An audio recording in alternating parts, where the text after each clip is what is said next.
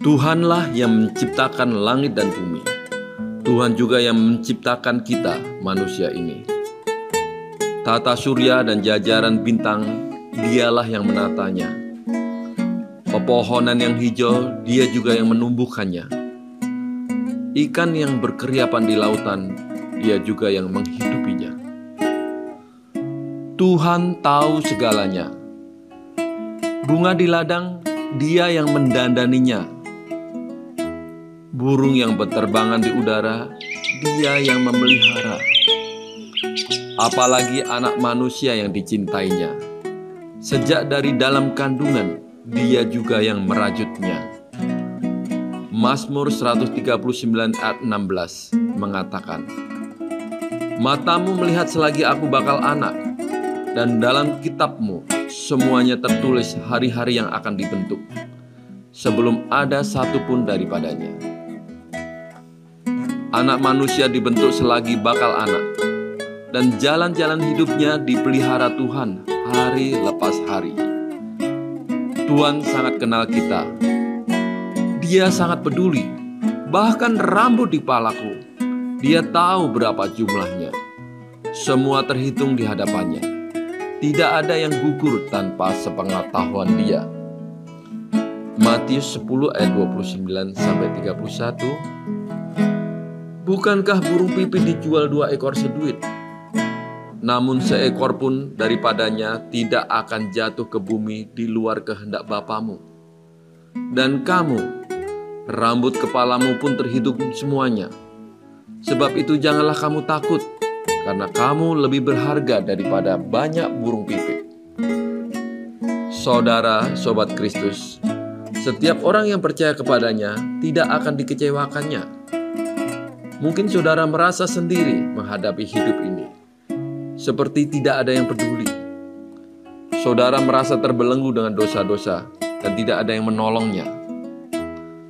Allah kita peduli, Dia sangat memperhatikan kita, bahkan Dia telah datang ke dunia ini menjadi manusia bernama Yesus.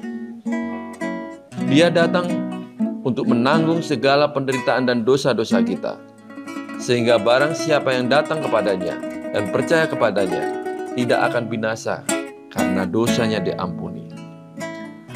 Mari kita ikuti cuplikan dari khotbah yang disampaikan oleh Pendeta Yakub Sumbaya di KPPI, Kebaktian Pujian dan Penyembuhan Ilahi secara online, Kamis 28 Mei 2020. Firman Tuhan diambil dari Matius 10 ayat 29 sampai 31 tentang rambut di kepalamu pun terhitung semuanya.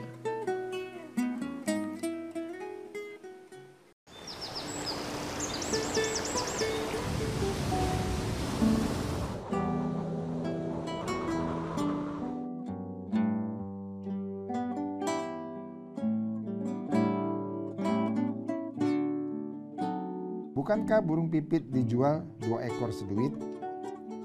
Namun seekor pun daripadanya tidak akan jatuh ke bumi di luar kehendak Bapamu.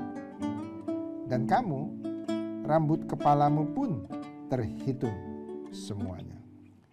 Sebab itu janganlah kamu takut karena kamu lebih berharga daripada banyak burung pipit. Jadi saudaraku sekalian, hanya untuk satu burung saja Bapak di sorga itu sangat care, sangat memperhatikan.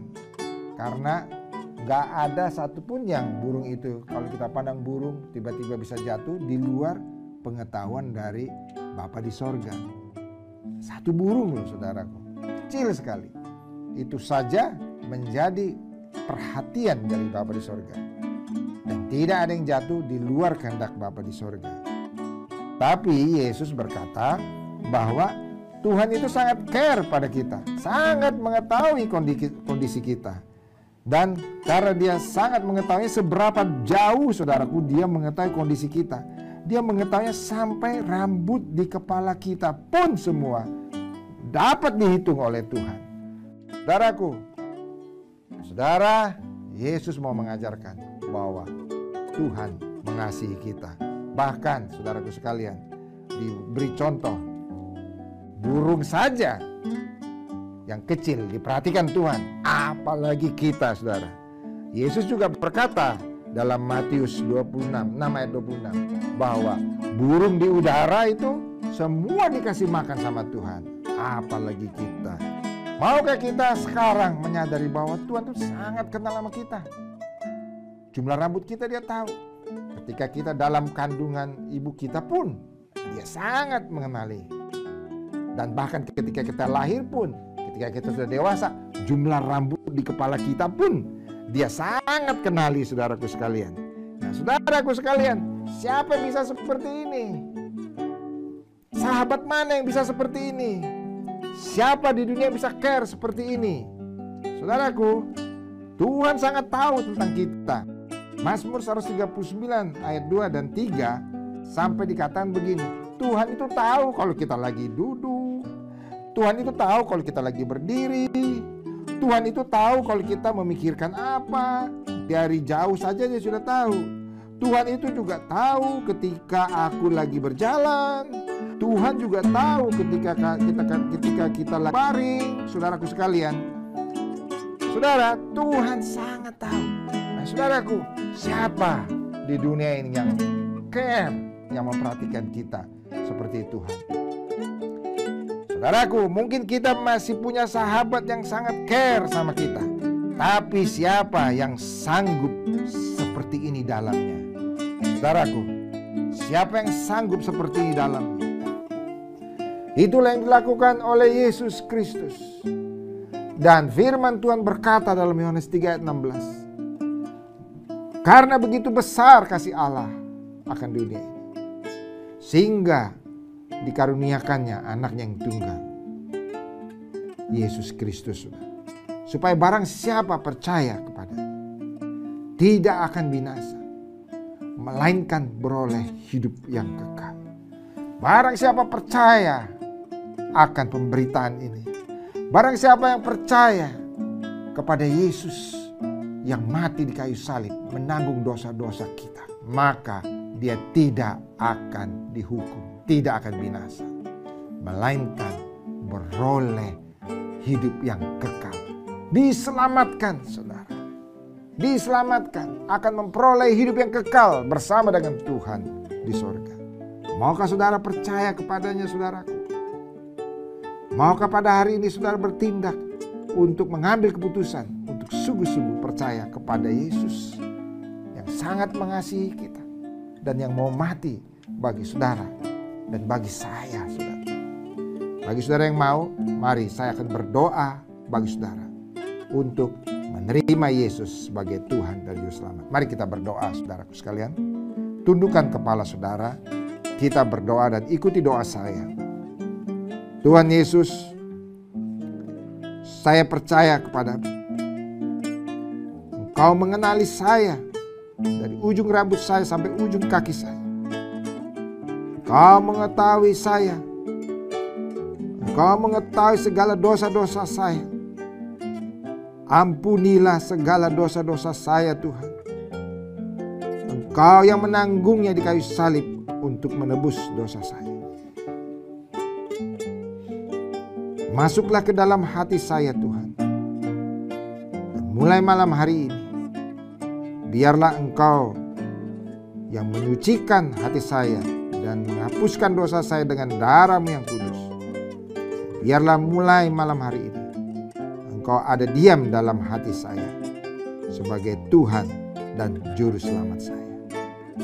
Amin. Amin saudaraku sekalian. Saudaraku, kalau saudara percaya pada Yesus, saudara menerima dia, maka sesuai Yohanes 1 ayat 12, maka saudara disebut sebagai anak-anak Allah. Saudaraku, selamat datang di dalam kerajaan Allah, saudara. Saudara dikasih oleh Tuhan dan sangat dikasih. Dan status saudara bukan main-main saudara. Saudara bukan tamu. Saudara bukan apa-apa tetapi saudara anak dalam kerajaan surga. Status yang sangat tinggi. Nah saudaraku, bagi saudara-saudara yang percaya pada Tuhan dan anak-anak Tuhan, ada satu lagi yang hendak Tuhan berikan bagi saudara, yaitu kesembuhan Nah, saudara-saudara, siapa dari saudara yang sakit pada malam hari? Siapa yang pada hari ini sakit? Siapa yang mengalami pergumulan? Siapa yang mengalami satu penderitaan? Mungkin di dalam tubuhnya ada satu sakit yang sangat begitu menekan. Atau mungkin jiwanya sangat labil karena begitu banyak masalah. Atau mungkin ada sakit yang tidak bisa disembuhkan lagi. Atau mungkin saudara sakit COVID-19. Atau mungkin saudara sakit kanker pada malam hari ini. Atau mungkin saudara buta pada malam hari ini. Atau saudara lumpuh pada malam ini, stroke. Saudara, Yesus sanggup menyembuhkan saudara. Dia sanggup saudara. 2000 tahun yang lalu dia menyembuhkan banyak orang dan membangkitkan orang mati. Dan dia tetap sama. Dahulu, sekarang, dan selama-lamanya. Saudara yang sakit, percayalah. Pada malam hari ini saudara disembuhkan Tuhan. Oleh bilur-bilurnya kita menjadi sembuh. Mari saudara, saudara yang sakit, saudara tumpangkan tangan atas tempat di mana saudara sakit. Mari kita berdoa sama-sama. Tuhan Yesus,